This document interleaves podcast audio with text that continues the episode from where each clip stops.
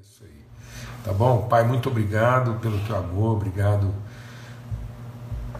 pela renovação da tua misericórdia, tua graça, teu sustento, tua companhia, a tua mão segurando a nossa mão. É, é tão forte a gente poder declarar isso. Com tua mão segura a nossa mão.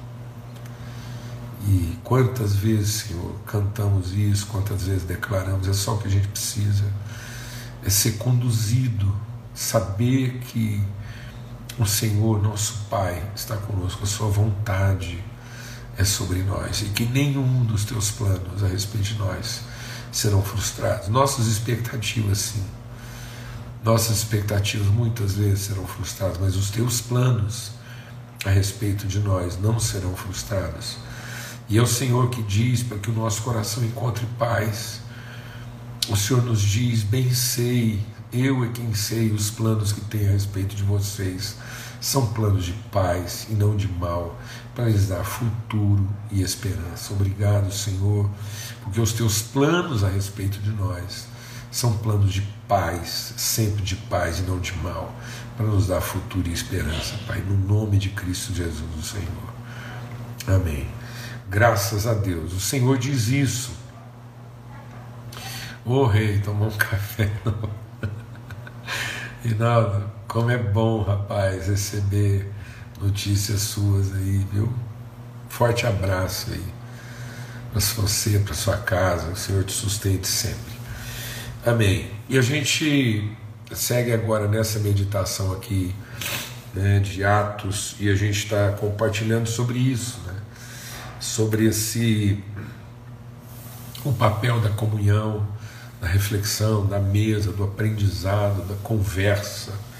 E é, como é que isso forma o nosso entendimento, transforma nosso entendimento, constrói uma cultura de valores, de pertencimento, de identidade, de família, de vínculo, de responsabilidade uns com os outros e é isso que Cristo está construindo em nós.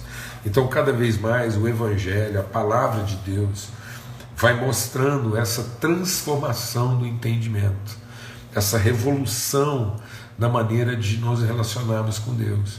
Então, Cristo vem na plenitude dos tempos nos, nos mover né, dessa, dessa forma de devoção que não estava equivocada, não era, não era um errado, mas não havia uma revelação que nos permitisse ir além disso. Então, o que, que a gente tinha antes de Jesus? Tínhamos a lei, os profetas. Então, era tudo na forma de profecia, era tudo na forma da lei, dos mandamentos, mas isso tudo era incompleto. Então, tendo Deus no passado falado através de nós, pelos profetas, né? pela lei. Agora, agora, ele nos fala através do Filho. Então, Cristo é a perfeita imagem. Ele vem cumprir tudo aquilo que estava é, declarado, estava afirmado, revelado pelos profetas. Ele cumpre isso. Também cumpre toda a lei numa forma que nós jamais seríamos capazes de cumprir. A lei nunca aperfeiçoou ninguém. Então, tudo que a gente tinha era um aio, era uma tutoria. Antigamente, antes de Cristo, a gente conhecia tudo em parte, mas vindo a plenitude do amor, aquilo que era em parte deixou de ser em parte, agora nós temos a plenitude, a plenitude da revelação. E ele vem mostrar o que é o propósito de Deus para todo homem e mulher, para todo filho e filha. Então Cristo não vem trazendo apenas um plano de salvação, no sentido de nos libertar da condenação dos nossos pecados, mas ele vem trazendo um plano de salvação que nos reconcilia com o propósito de Deus. Então, tendo perdoado os nossos pecados, tendo nos purificado de toda a maldição do pecado, tendo rasgado a cédula de condenação que era contra nós, agora ele nos concede, ele nos delega, ele nos outorga né, sermos co-herdeiros, co-participantes com Ele na sua herança, de modo que Ele, sendo unigênito, sendo único, ele se torna agora primeiro de muitos irmãos. Ele vem para formar uma família, um povo, uma cultura redimida. Então não são obras libertárias de indivíduos, né? mas é uma obra redentora de um povo, de uma família, de a transformação do entendimento. Por isso ele concede o seu espírito. Por isso ele diz: agora eu estou voltando para o meu Pai. E assim como eu pronunciei, assim como eu já declarei, assim como eu estou dizendo para vocês, que como o Pai me enviou, eu estou enviando vocês, grava isso no nosso entendimento, amado. Ele está dizendo que assim como o Pai me enviou, eu estou enviando vocês. Então nós somos enviados na mesma condição de Jesus, para sermos o corpo vivo de Cristo. Não é uma relação de beneficiários, é uma relação de identidade, de transformação da natureza e do entendimento. Então ele diz: recebam o meu espírito. E tendo declarado isso, ele passa um tempo com os discípulos aqui e ele está fazendo essa transição do nosso entendimento. Então, aquilo que a gente entendia, que era promulgado, que era delegado, né, que, era, que era apenas declarado, então agora não, agora é transmitido, agora é compartilhado, é repartido. Então, mais do que ser declarados libertos, nós somos conduzidos no movimento da liberdade, nós somos parte desse movimento. Nós somos a própria expressão do que, que a liberdade significa. Por isso que quando Jesus ressuscita, ele volta para estar com os discípulos. Então, durante 40 dias, a gente pensa: bom, Jesus foi lá, venceu a morte, perdoou os pecados, está consumado. Está consumado. Então, ora, se está consumado, por que, que essas duas coisas não aconteceram simultaneamente? Por que, que imediatamente após a morte de Cristo na cruz, não foi também, na sua ressurreição, já não foi a glorificação. Por que, que a, a, a ressurreição de Jesus não estabeleceu já imediatamente o reino de Deus na terra? Por que, que nós estamos vivendo aí esse período de, de milhares de anos após a sua ressurreição? E aí Jesus vem e mostra isso, ele mostra essa, através dessa quarentena, essa quarentena que vai sepultar de uma vez por todas nossa maneira humana de pensar, nossa forma humana de pensar. Então Jesus, durante 40 dias, vem demonstrar que a morte está vencida, aquilo que poderia nos aprisionar, aquilo que poderia nos, nos constranger ou nos impedir, foi vencida, a morte foi vencida aquilo que representava é, é, o nosso maior e principal medo foi vencido, tragada foi a morte pela vitória. Então não há mais medo, não há razão para medo. A morte foi vencida, a vida prevaleceu. Então agora nós temos que ver a vida na sua perspectiva eterna. Está provado, está revelado, de, está provado de maneira o incontestável está provado de maneira incontestável que a morte foi vencida, que a vida prevaleceu. Então nós temos que ter compromisso com a vida e não com a antimorte. Nós não temos que existir evitando a morte. Nós podemos viver na perspectiva de que a morte foi vencida. Então a vida não é aquilo que a gente faz para evitar a morte. A vida é aquilo que a gente faz revelando a certeza de que ela foi vencida. Ela é um inimigo vencido. O seu aguilhão, o seu poder sobre nós foi quebrado. Então não há medo no nosso coração, não há por que ter medo. Nós estamos trabalhando as coisas eternas. E Jesus vem fazer isso como? De maneira simples, e ele vem mostrar que o segredo da vida é o que? É a comunhão. É a mesa, é o partir do pão, é o repartir, é isso que vai transformando o nosso entendimento. O segredo da vida não é a pressa, não é não é a ansiedade, o segredo da vida não é a competência, não é o poder. O segredo da vida não são os planos bem feitos. A gente pode fazer plano, faça seus planos. Faça seus planos, eu faço meus planos mas sem ansiedade, sem perturbação, sem apego, sem desapontamento quando esses planos não acontecem na forma como eu os planejei. Por quê? Porque eu sei os planos que Deus tem a respeito de mim. E eu quero sempre ser levado pelo Espírito a ver as coisas numa perspectiva mais alta, mais elevada do que eu sempre vi. É Deus que nos convida e diz: vem caminhar comigo caminhos que são mais altos do que os vossos caminhos. Deus não está chamando você para você, é, amados, existe uma falácia e muita gente fala assim: sonhe alto, sonhe grande, pense grande. Que tamanho é esse grande? De que altura é esse alto? Eu não quero pensar alto, eu não quero pensar grande. Eu quero ser conduzido aos pensamentos de Deus. Porque os pensamentos de Deus eles não são maiores do que os meus, eles são mais elevados, são mais sublimes, são plenos. Os pensamentos de Deus não carregam minhas carências, minhas cobiças, minhas ganâncias. Os pensamentos de Deus não carregam meus traumas, não são pensamentos de compensação, não são pensamentos de recompensa. Os caminhos de Deus são mais altos, são mais sublimes, são mais elevados. Então é isso. Eu não quero que Deus abençoe meus grandes pensamentos. Eu quero é ser leve o suficiente para ser conduzido por Ele aos pensamentos dele, quero ser iluminado, orientado. É isso que Jesus vem fazer, ele vem apresentando durante 40 dias e falando, falando, conversando com eles onde? Na mesa comendo com eles e conversando, conversando e comendo, repartindo uma mesa de família, de comunhão, de aprendizado, de ensino. Amém? A gente já falou e vamos insistir nisso, porque essa é a reflexão aqui. E depois Jesus então ele diz: olha, não estejam ansiosos em relação ao tempo e não estejam apegados a lugar. Em nome de Cristo Jesus, amado, você quer ter uma vida próspera mesmo, bem conduzida. Não esteja ansioso ao tempo com relação ao tempo e nem esteja apegado a lugar. Não projete suas raízes a um determinado endereço, mas projete as suas raízes a uma natureza.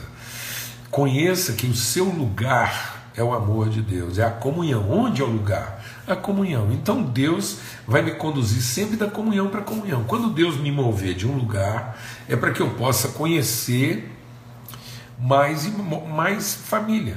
Então Deus só me move da família para família, da comunhão para comunhão. Então, quando Deus está me levando de uma cidade para outra, não é porque eu vou morar melhor, a cidade é mais segura, eu vou ter mais oportunidade de emprego, o pagamento é melhor e a qualidade de vida é melhor. Que bobagem, bobagem. Que bobagem, que esquisitice. Então Deus não vai. Prosperidade não é você morar numa cidade com baixa qualidade de vida e depois morar numa cidade com mais qualidade de vida. É você trabalhar igual um condenado, igual uma mula, igual um escravo, para poder mudar de casa, de uma casa menor para uma casa maior, de um endereço ruim para um endereço melhor, para ter mais segurança. Que bobagem. Não ensine isso para os seus filhos. A gente só se move da família para família. Quando Deus move para você, é para você conhecer outros irmãos, é para você entender a extensão da família. E para que as virtudes de Deus sejam reveladas, tanto a você como às pessoas que Deus quer se manifestar através de você. Então Deus move a gente de um lugar de comunhão para outro lugar de comunhão. Então eu preciso entender, esse é o lugar Nesse lugar que eu estou, eu estou vivendo em comunhão, a glória de Deus está sendo manifestada, e eu estou aqui sempre ligado, porque pode ser que a qualquer momento Deus me chame desse lugar de comunhão e diga: olha, eu quero, eu quero me revelar a outros irmãos que ainda não conhecem, tem um, tem um povo ali num outro lugar que eu é, precisa me conhecer e eu entendi que você vai falar a língua deles, você que vai ter a sensibilidade de dialogar com eles e apresentar para eles o que eles ainda não conhecem. Aí Deus me move no lugar. Eu não sei se eu vou morar numa casa maior, numa casa menor, não sei se eu vou morar numa rua boa, numa rua ruim, se vai ser mais seguro, menos seguro. Eu não sei se lá vai. Não, não, eu sei que lá vai estar o quem. O meu, meu onde é o quem. O meu quem é o meu onde. Aí depois eu vou saber o que e como, mas Deus está me levando sempre a esse lugar quem, a esse lugar de comunhão. Então, nós não podemos ter apego de lugar e nem podemos ter ansiedade de tempo.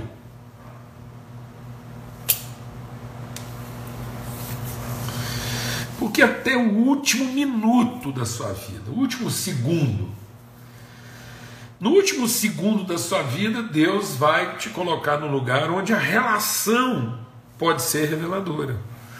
Talvez lá com o enfermeiro, com o médico, a sua família reunida, os irmãos em volta, sei lá, sei lá, entubado, vendo o céu se abrindo como Estevão. Interessa, mas o que interessa é que Deus vai nos colocar como testemunha. Esse é a questão. Ele diz: olha, meu compromisso com você é transformar o Espírito Santo, te conduzir, a obra do Espírito Santo te conduzir num processo de transformação, para que você, ao ser guiado pelo Espírito, você vai se tornando uma testemunha. Cada vez mais plena, uma testemunha cada vez mais segura, uma testemunha de paz, de segurança em Deus, para que as pessoas possam conhecer o Pai através de você. Assim como o Pai me enviou, eu estou enviando você. Então, quem nos enviou? O Pai. Quem ele enviou? O Filho. A quem ele enviou? A outros filhos. Em que lugar? Sei lá, onde tiver um filho de Deus precisando conhecer o Pai, ele vai nos levar até lá. Esse é o compromisso. Deus não tem o compromisso de garantir em que casa que eu vou morar quando eu estiver morrendo, em que sepultura eu vou ser sepultado, se vai ter caixão, se não vai, se... sei lá. Eu sei uma coisa: Deus prometeu que eu estarei cercado de irmãos e testemunhando à família o coração do Pai. Esse é o, esse é o projeto. Amém? Em nome de Cristo Jesus. E aí, os apóstolos voltaram do Monte das Oliveiras. Ah, desculpa. Depois de ter dito isso, aqui agora que é aqui, ó. Depois de ter dito isso, na sequência aqui de Atos, depois de ter dito isso, Jesus foi levado às alturas, à vista deles. E uma nuvem os encobriu dos seus olhos. Estando eles com os olhos fixos no céu, enquanto Jesus subia, eis que dois homens vestidos de branco se puseram ao lado deles e lhes disseram: Homens da Galiléia, por que vocês estão olhando para o alto? Esse Jesus que foi levado no meio de vocês para o céu virá do modo como vocês o viram subir. Amados, talvez essa seja uma das declarações mais difíceis da gente assimilar na nossa vida. Mas vamos deixar o Espírito de Deus ministrar o nosso coração. Por que nós insistimos em ficar olhando para cima? Dois anjos, Jesus está sendo lá assunto aos céus, vem dois anjos. Então, né, tudo que a gente gostaria de ver dois anjos falando com a gente aí, então beleza. Vem um par de anjos, senta do nosso lado e diz assim: Por que vocês estão olhando para cima? Por quê? Então a gente não percebe, mas a nossa ansiedade e o nosso apego em querer que os nossos planos prevaleçam. A gente faz planos e depois olha para cima, esperando que Deus venha abençoar esses planos. E não é assim que funciona. O Espírito Santo vem sobre nós e nos orienta para que a gente pare de olhar para cima e comece a olhar para os lugares mais baixos da terra e ser guiado por Deus a fazer com que essas águas desçam aos lugares mais baixos da terra. Não há razão para ficar nesse momento agora, olhando para cima. Isso é uma exortação. Quem está olhando para cima? Aqueles que estão desesperados e não conhecem a Deus, e no seu desespero, porque tem a eternidade escrita no seu coração, olham para cima. Então, aqueles que não conhecem a Deus como nós conhecemos, olham para cima. Aqueles que não têm a revelação do Espírito Santo de Deus olham para cima. E como o salmista clama, de onde virá o socorro? Olhe para os montes e diga de onde virá o socorro. Agora, nós que somos guiados pelo Espírito, que conhecemos o propósito de Deus, que sabemos de onde é que nós viemos, que nós conhecemos lá a nossa origem. Então, lembra que a gente meditou lá sobre o rio de Deus, que conhece, que veio do trono, nasceu do trono de Deus. Para onde o rio olha? O rio olha para cima? Ou o rio olha para onde? O rio olha para onde? O rio olha para baixo. O rio está à procura de lugares onde o Pai não está plenamente conhecido. Então o rio não está procurando um, um lugar melhor para morar, com mais qualidade de vida, com mais segurança, com mais estabilidade. Não, o rio está sempre olhando para o propósito, e o propósito é encontrar aqueles que ainda não conhecem nosso Pai. E nós somos enviados como o Filho unigênito foi enviado, e se tornando primogênito de muitos irmãos. Ele agora vai às partes mais baixas da terra. Então, Paulo, escrevendo aos Efésios, diz: Ele é aquele que subiu, porque ele é primeiro aquele que desceu. E nós estamos nos tornando um povo que está querendo subir antes de descer. A gente está querendo olhar para cima antes de olhar para baixo. E o Espírito Santo não vem para nos ensinar a olhar para cima. Nós não precisamos do Espírito Santo para olhar para cima. Nós só precisamos de desespero. Para olhar para cima, a gente só precisa de desespero. Quando uma pessoa está totalmente desesperada, ela diz o que para você?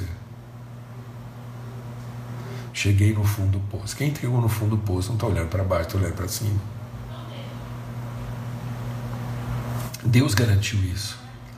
Deus garantiu a eternidade no coração das pessoas. Então as pessoas, no seu desespero, na sua falta de, de recurso, na sua iminência de morte, olham para cima.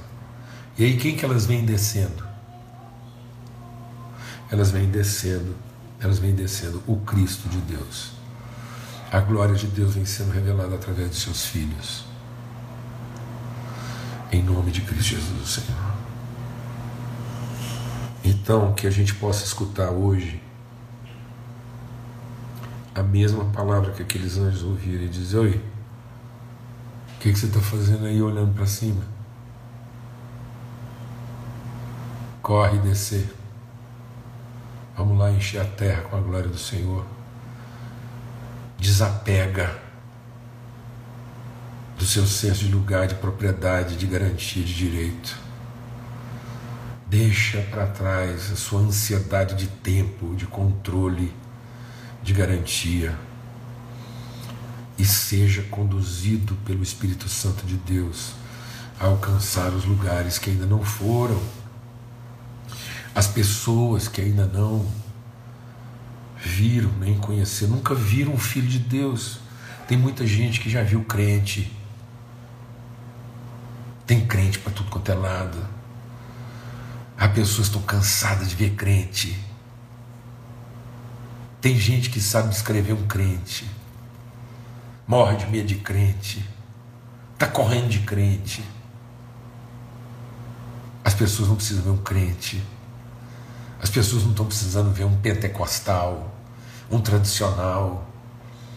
Não é ver um tradicional, um pentecostal, não é ver um, um, um denominacional, não é ver um crente, não é ver um, um nada disso que vai salvar e trazer esperança da vida das pessoas. Sabe de que que na verdade as pessoas estão gemendo e por quem elas estão clamando? Elas querem ver um filho de Deus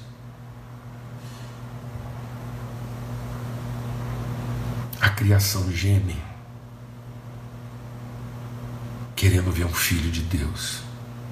E um filho de Deus quer descer antes de subir. Um filho de Deus não fica olhando para cima. Porque ele sabe de onde veio e qual o propósito que ele tem para cumprir. Em nome de Cristo Jesus, o Senhor. Ei, o que, que vocês estão aí olhando para cima? Ele vai descer. Se eu puder usar uma palavra que eu acho que o nosso irmão Jesus nos ama, Jesus nos ama, ele vai compreender. Sabe, Jesus está lá agora ao lado do Pai, uma bênção. Pensa ele lá ao lado do Pai, depois de tudo que ele passou. E ele fala que ele mesmo não sabe. Ele está aqui ressurreto, ele está ressurreto, ele diz, não sei, não, não estou nem preocupado. E eu acho que ele está agora lá do lado do Pai. Se a gente pode construir essa imagem. Doido, sabe para quê? Para descer. Doidinho descer. Como Jesus gosta de descer até onde estão os seus irmãos e sentar com eles, comer com eles e ensiná-los. Só isso. Ensiná-los a conhecer o Pai ao redor de uma mesa, sem ansiedade e sem apego. Em nome de Cristo Jesus, Senhor. A paz de Cristo seja sobre todos.